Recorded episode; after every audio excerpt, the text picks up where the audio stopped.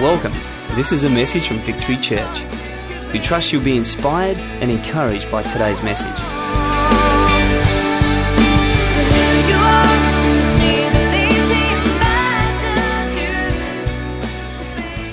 Thank you, Katie. Appreciate that. Thank you very much. Wow. Who's enjoying this morning so far? We can't just ignore Father's Day, can we? Got to have a little bit for everybody. And that's what we intend to do this morning. In a little while, we've got uh, a couple of dedications to do, which would be fantastic. But uh, we thought, being that it's Father's Day and all, that it'd be a good opportunity for us to talk about some family matters. And the reason we feel to talk about some family matters is because family matters. Who would agree with me that family matters? Family should matter, because family matters to God.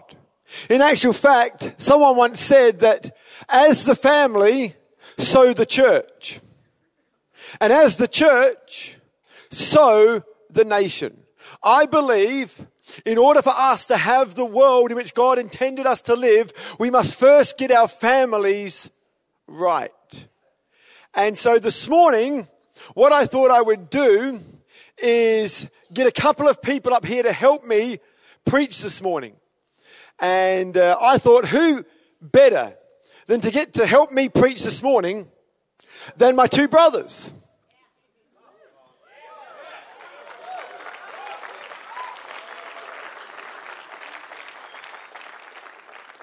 Because they, along with myself, have got a story to tell. And it's a real privilege this morning for me to get Pete and Baz up here on stage with me, because what you're about to see and what you're about to hear, unfortunately, is not that normal. Brothers living together, brothers working together, brothers enjoying one another, brothers overcoming conflict. So would you please stand with me as we welcome Pete and Ian, otherwise known as Baz Rainbow, to the platform. That'd be great.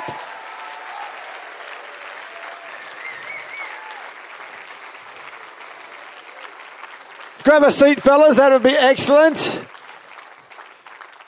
This is this is Baz, my younger brother.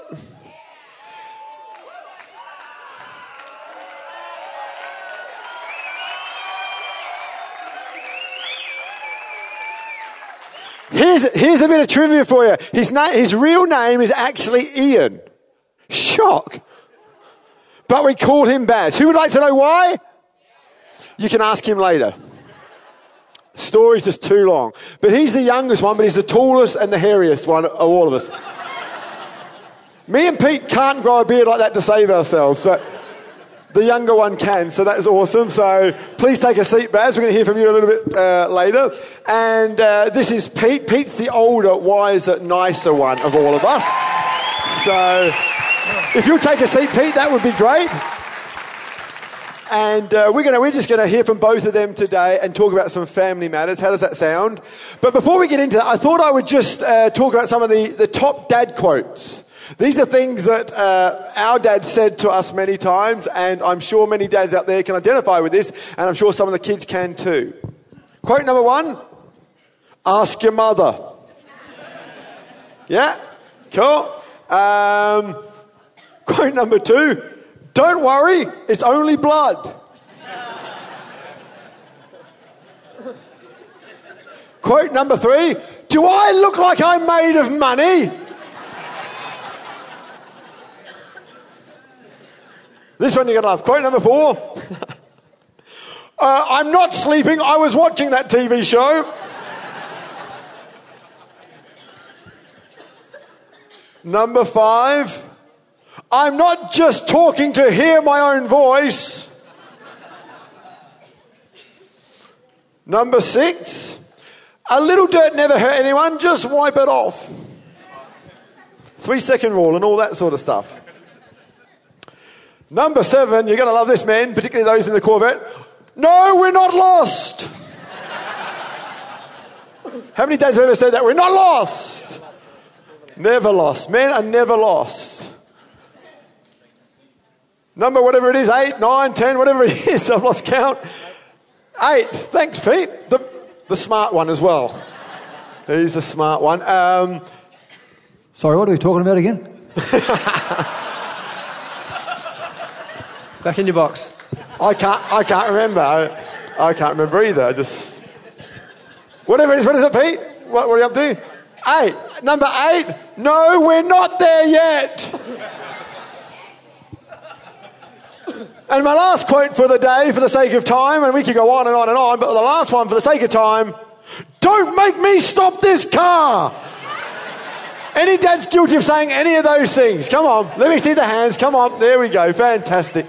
Excellent. All good, all good, all good and all fun. And so we trust that this morning, as you hear from us, you'll be blessed and encouraged as we talk about some family matters. But first, let me hand over to Pete as he talks about some family values. Let's give it up for Pete.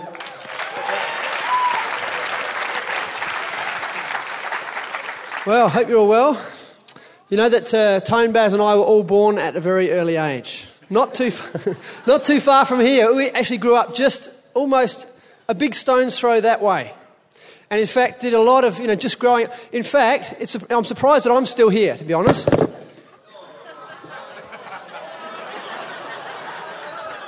When I was just a few weeks old, we grew up at a very different time as well than today. When I was just a few weeks old, some of you may have heard this, but, you know, mums used to take their babies to the shops and park them out the front, the prams and stuff, and they'd go and do their shopping, and all the babies would like, just up here at Para Hills, Mum went and got me some nappies, came home, no baby to put the nappy on. I was left at the shops.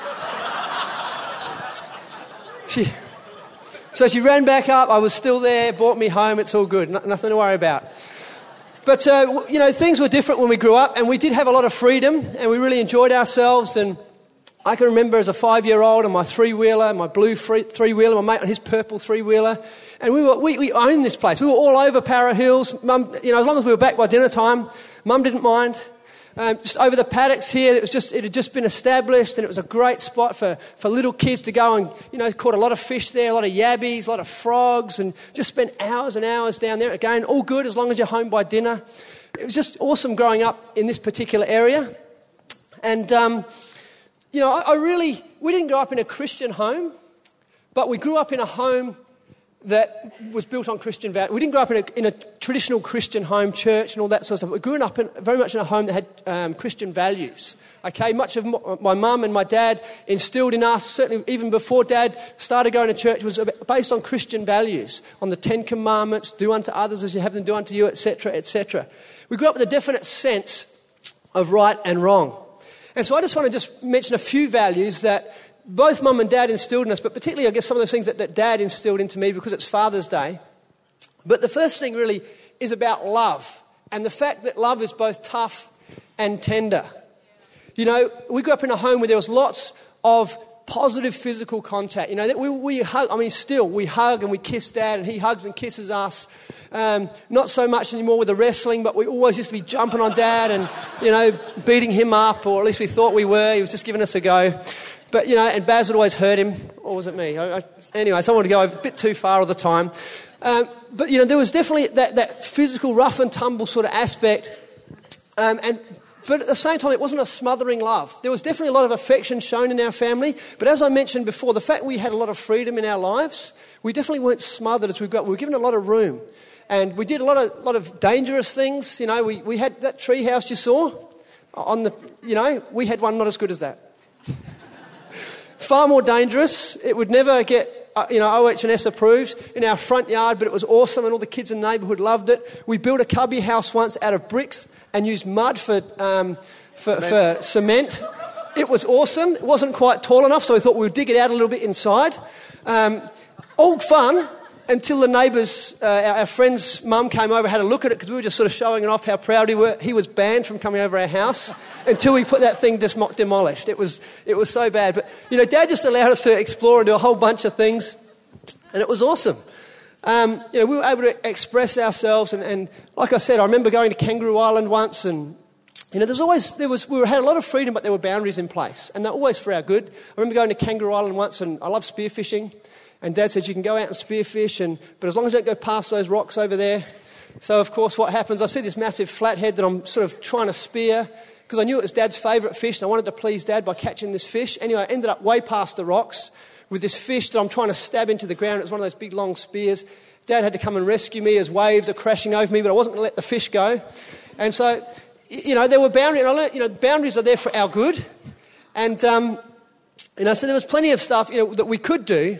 But in our house, you were never allowed to get away with being inconsiderate or disrespectful. And, you know, like I said, coming home late was inconsiderate. Speaking back, disrespectful. There was a whole bunch of loving going on in our house, a whole bunch of good times and good feelings and all that sort of stuff. But if you wanted to, you know, change all that up pretty quick, start to get disrespectful or inconsiderate, and Dad would be on you in a flash. There was definitely, we were brought up, brought up in a home, you know, spare the rod, spoil the child. Mum actually literally had a rod, a little green piece of cane that used to psychologically intimidate us from this, just lo- leaned up in the corner of the house next to the... But move even on, move on. But even even beyond that, there was the dreaded, wait till your father gets home. Mate, you didn't want to get there, I tell you. Our, you know, our dad didn't need to smack us too much, but when he did, it counted. Um, but, you know, the thing about that is that there was always a follow-up visit. I mean, we'd be in our bedrooms whimpering and crying under our quilts or whatever, and, and Dad would come up and, and he would always reaffirm his love for us. He'd always talk about why what we did was wrong and the fact that, that um, you know, that, that like I said, he loved us and that it was for our good, et cetera. And the fact is, it was great as a kid to grow up and have that thing finished there and then. You know, Dad just put a stop to a whole bunch of stuff. He, he just reaffirmed very, very quickly where the boundaries were. You don't step over it. You stay on that side and it's all good. And so so the peace of the home was restored. Um, the air was cleared, so to speak, and we could all move on together. And that's what I love. One of the things that was really great about um, just that ability to put stuff behind and to always move on. And I think, you know, if you don't discipline and if you don't sort of put a stop to stuff and then come back and say, okay, clean start, well then you live in an atmosphere that, that's obviously not clear, that's not healthy, and certainly not um, full of acceptance and love. All right. The second thing I loved about, or the, the value that I think I, I learnt from Dad, is just that of consistency. I mentioned the fact that we didn't grow up in the church, like, like many children are doing here.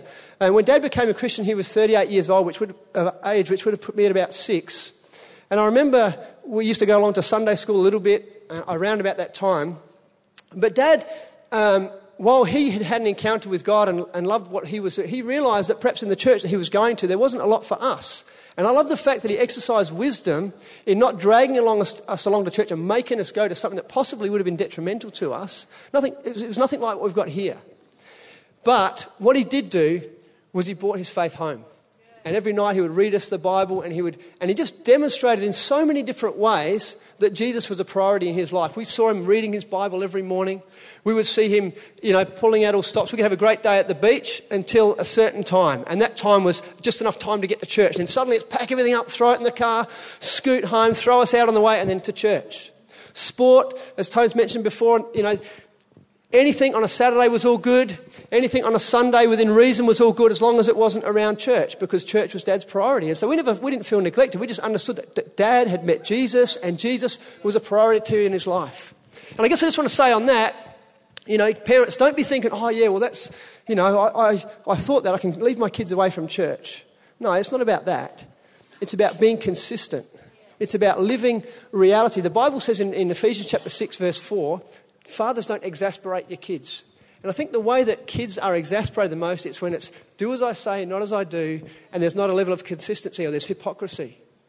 And so again, you know, Dad loved being at church. He wanted to be at church. He was serving God in any way that he could possibly do, but he made a decision based on what he thought was for our good. He wasn't looking for an excuse not to go to church by going to our sports and doing everything else. To him, we we grew up absolutely knowing Jesus was the priority, and every one of us boys in our teenage years all followed Dad into into church and ultimately got our own personal relationship with God. So I think consistency is absolutely vitally important, not double standards, not saying one thing, doing the other, et cetera. And the fir- and the third thing is something that Tone's really spoken to quite a lot about just recently, about the whole thing about perseverance, just staying. Keeping going when you don't think that you can for the sake of others. Not giving up. Don't say, I can't. Finish what you start, et cetera. I remember, you know, one of the privileges I had with Dad, I think possibly, might have been, I don't know why, but I, seen, I remember doing a lot of bushwalks with Dad. And, um, you know, it's one of those things. You start, you get halfway, you start whinging and complaining. It's like, get up that hill. We're going to the top and then we're coming back, but we're not going halfway, you know. So, and, and you know, we, we all of us as boys, and even Mum, I remember getting dragged all across the Eyre Peninsula. You know, Dad always had to go around the next corner and see it was over the next hill or around the next clump of rocks along the coastline or whatever. But it was just something that, you know, we just grew up just, I guess, learning to tough it out and just, just get to the end. And, and I love that. And I, but I, And it was also seen, not just in those sort of things, but obviously just in, in the marriage. We didn't grow up in the most harmonious homes in terms of mum and dad's marriage. And again, you know, we loved our mum and dad. They definitely loved us. And I love the fact that both of them persevered um, with their relationship for the sake of us. And you've got no idea, um, you know, what that did for us as young lads, because it would have devastated us to have to choose between mum or dad. And so the fact that uh, they stayed together, yes, there were some arguments. Yes, we grew up believing, believing in flying saucers and all that sort of stuff because we saw them in our kitchen. Uh, but we're all right. Look at us. Hasn't affected us negatively at all. But look at us. We're fine. So yeah, just those three things. Just, just you know, love has two sides. It's both tough and tender. Just the fact of be consistent and just the fact that, that persevere, don't give up. Because all of those things speak something powerful to your kids and, and to our kids, hopefully. Um, and so for us, I certainly grew up with a sense of security. I, sense, I grew up with a sense of value. I grew up with a, a great sense of acceptance. And ultimately, I grew up with a great foundation to actually come into a personal relationship with Jesus Christ as well. So thank you.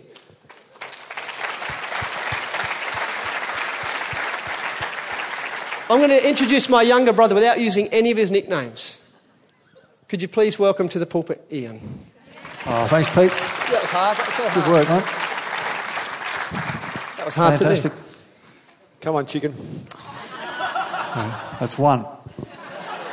Little sausage. Two. Teeny weeny. Dad! They're picking on me. All right, I'm uh, I'm the bearded one. I'm also the merciful one. And Tone actually alluded to the fact he was going to. Uh, this is my opportunity to, you know, get some back. But I'm, I'm far above that. I'm way above that. I don't think it'd be right. I don't think it would be right to abuse this pulpit, to use use this opportunity to just drag my brothers down. That's what the internet is for. w w w dot baz's revenge dot com. Check it out. Right.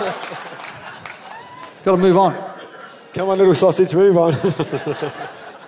Well, I've actually been uh, appropriately asked to speak about family feuds. And people do often comment on the fact that it's, it is unusual, freakishly unusual, unhealthy, in fact, no, that uh, we have remained so close over the years as a family, not just brothers, but mum and dad. We all do literally live within a five-minute drive of each other. Our kids are in the same school. We were in the same church. We've worked together. And it's very, very close. It has been close, and it's fantastic. But as you would probably know, any time when you spend, uh, any occasion you spend time with people, there's always conflict. And when you've been, we're all into our forties now, and that's a whole lot of conflict and a whole lot of feuds. But we're still walking together. And uh, I just want to reassure you guys, that, or rest assured, that uh, like all families, we've had our share of conflict uh, whilst growing up and beyond. And I want to briefly talk about just that uh, relational type conflict that occurs within families. Okay, there's many time, uh, kinds of conflict, and some of it's really unhealthy and not, not helpful at all. But uh, I just want, just want to talk about the re- reality of relational conflict, because my first point really is that uh, conflict isn't just possible, it's inevitable when we dwell together, okay, particularly in families. And uh, so we can bank on the fact that we're going to get conflict eventually. And, uh, you know, when Jesus said, you know, where two or three gather together in my name, there I am in their midst, he, I believe he could have said really the same thing about conflict. When you get two or three people, there will be conflict. Sometimes we're conflicted just within ourselves. You add another person or two or three into that equation and the conflict is, becomes even more inevitable. And it's often been said that those that are closest to us hurt us the most because Definitely. of the familiarity, the proximity, You know, and we, we kind of care what uh, those people think the most. Yeah. You know, when you're driving down the road and someone cuts you off, you know, you just give them a wave and you generally move on. But when it's your family, when it's your friends, those you're in relationship with, even the small things that they do can become so much more intense. And so conflict is inevitable in a family. Um, and I want to say this, that conflict isn't a bad thing. You know, we often think that if there's conflict, something's gone wrong. Well, it may be that something's gone wrong, but the, the presence of conflict in the family isn't a problem. It actually can be a good thing. Um, remember the old saying that peace is often found on the other side of war.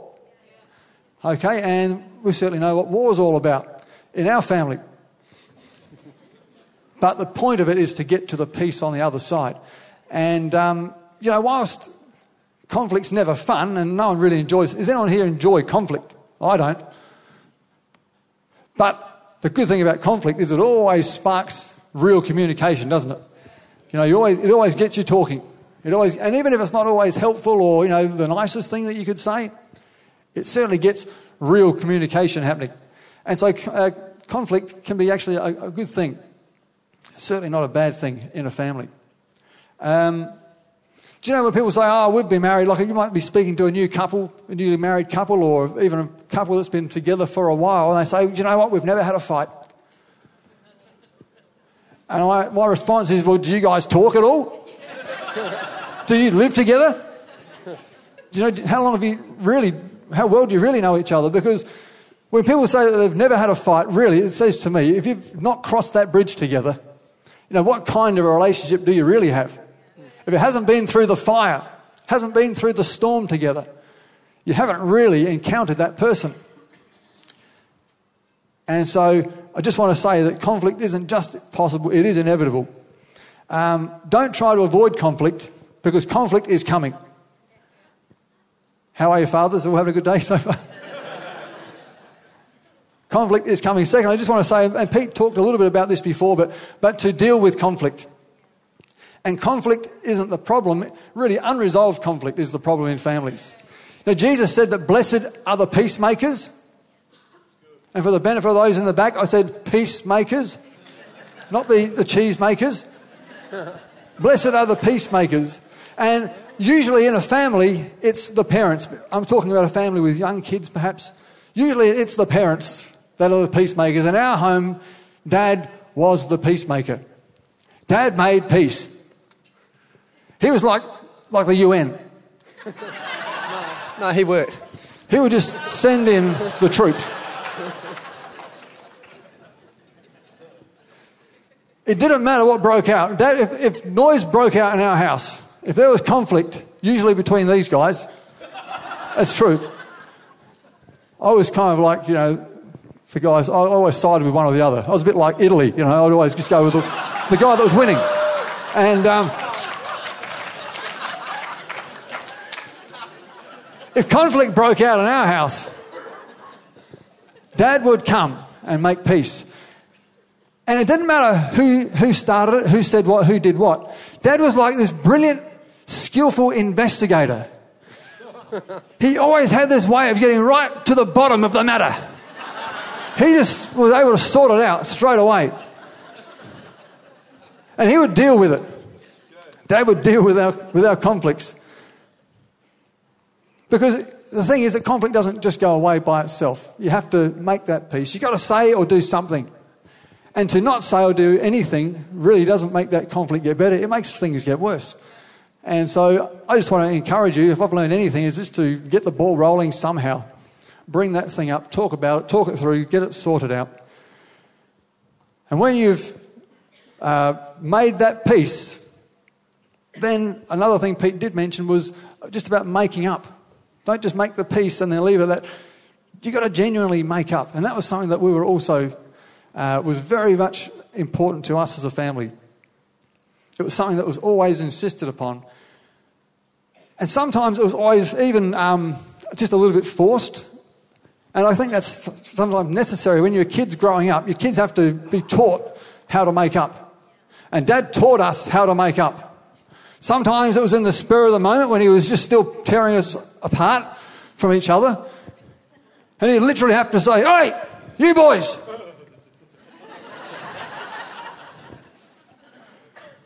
He'd say, "Stop that. Now give your brother a big hug." He'd make us hug. And he'd say, "Right, now tell him you're sorry and that you love him." "Sorry. Love you."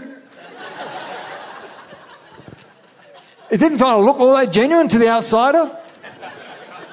But Dad was teaching us the process of reconciliation. Not just making the peace, but then to actually go that step further. Now, that was in the moment, but do you know what? Dad would always come back later after the, the sort of the peace had been made and we'd kind of gone back and scurried away under a sheet of corrugated iron or something. What Dad was, would always do, he brilliant at coming right down again. And he would get us t- together, talk to us, explain, no, clarify we knew what, what happened. He said, "Well, why, why do you think, uh, do, do you know why I did what I did?" There's only ever one answer, yes.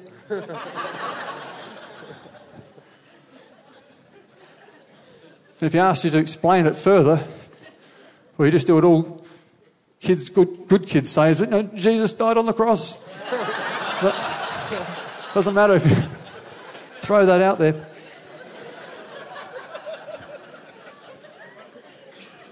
But Dad would talk to us about the value of apologising and then giving forgiveness, genuine forgiveness, asking for forgiveness and bestowing that on someone.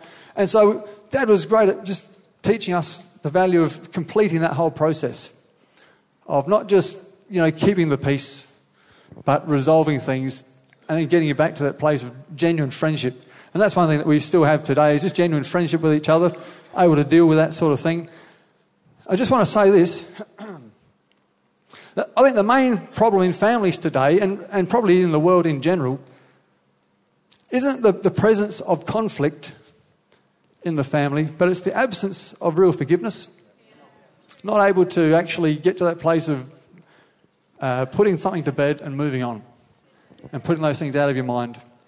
I just want to say this one, one thing as I wrap up here, because um, I'm mindful that what we experienced as kids wasn't uh, everyone's reality, wasn't normal for everybody. Some of you are probably quite glad about that. But it was normal for us. And I want to say, find a way to implement these things in a way that's going to work for you. You know, we might, we'll have different personalities, different characteristics, different family makeups, but find a way that you can implement this kind of thing in your family. Don't expect perfection from people, uh, but learn to truly forgive and then just do it. Thank you. On your buzzer.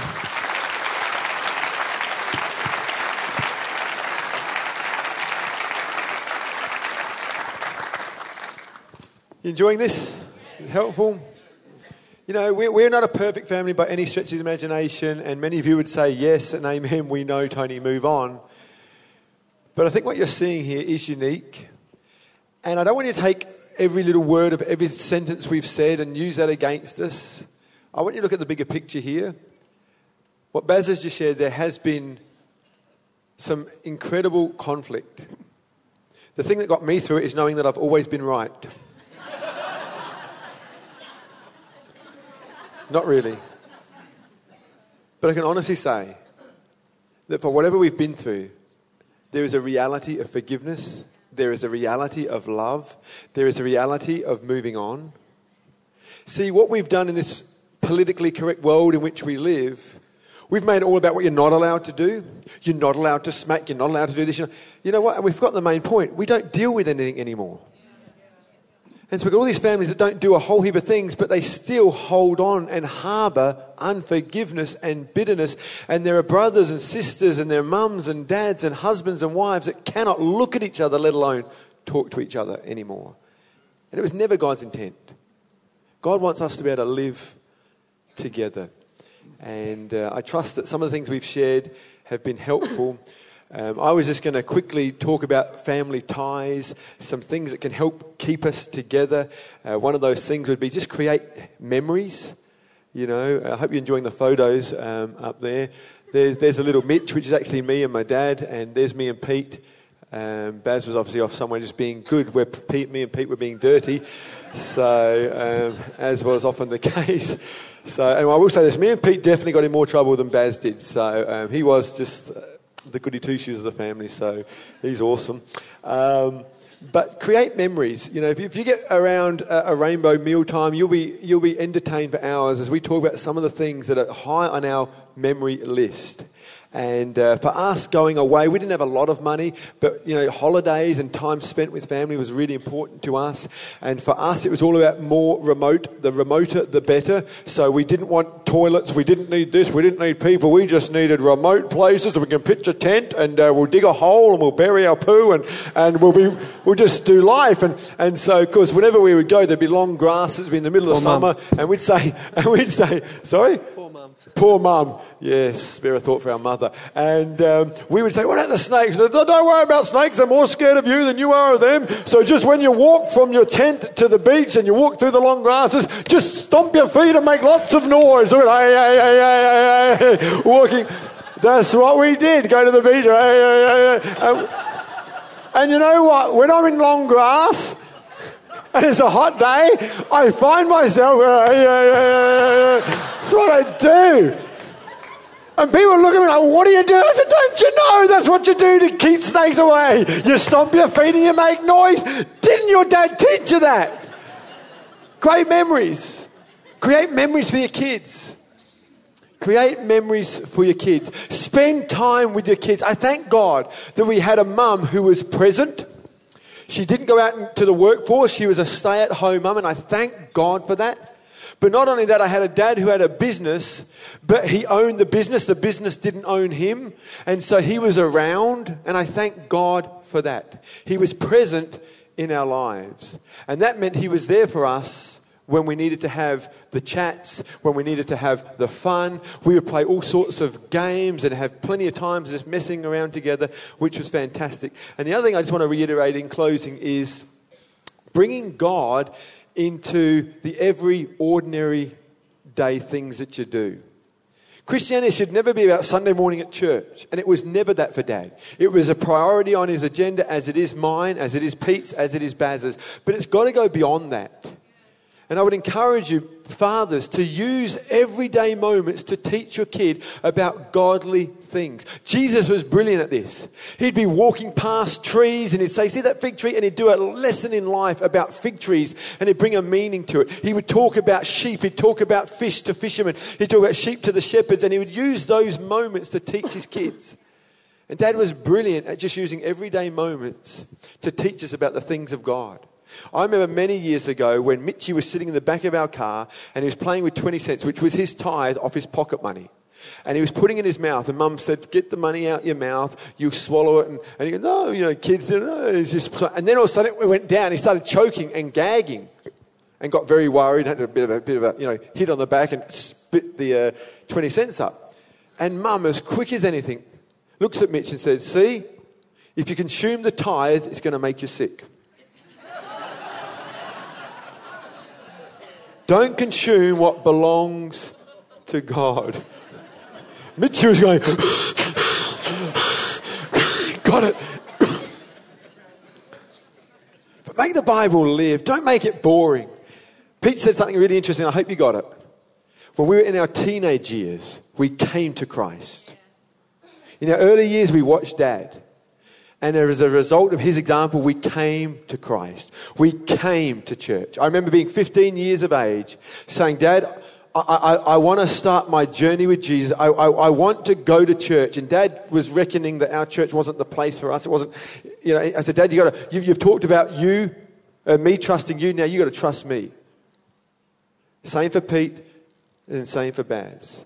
What happens often is that they're made to go to church when they're younger, but they see Mum and Dad at home, and then when they get to teenage years, they don't want to go to church. The exact opposite happened for us. We were never made to go to church, but we made the decision based upon an example. Will you please stand with me? Kids, you have been brilliant.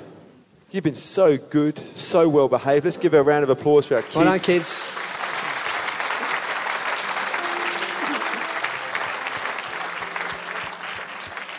We're just going to move into the dedication side of uh, our meeting. It won't take too long. But I want to just close with this story. There was a young boy who was struggling to pick up a heavy stone. And his dad was watching his young boy struggling. And his dad said to his young son, son, are you using all your strength? And with that, the kid tried just a little bit harder. And puffing and panting, he said to his dad, yes, Dad, I'm using all my strength. And his dad looked at his son lovingly and said, no, you're not, son, because you haven't asked for my help. The message of Christianity is us surrendering and asking God for his help. God does not want us to do life alone. And God does not want us to do families alone. I want to encourage you to invite God in. And I want to invite you to invite other people into your life to help you do what you can't do in your own strength. I've got a couple of families that are going to stand up here in a moment with their new additions to the family. And they're not going to be able to be the parents that God wants them to be without God's help and without, without the help of the church and good family and friends. And I don't believe any of us can be. Can I pray? Father, I want to thank you for your incredible goodness and grace. And I pray that through all that's been shared this morning, something of your word and heart and love for people would resonate in our spirits. That we would not do life alone, but that we invite you in, not just once, but every day of our lives. I pray your richest blessing upon every person in this place today, for the men, the women, the mums, the dads, and the kids, your richest blessing in Jesus' mighty name. And everyone said, amen. This is the end of the message. Thank you for taking the time to listen, and God bless.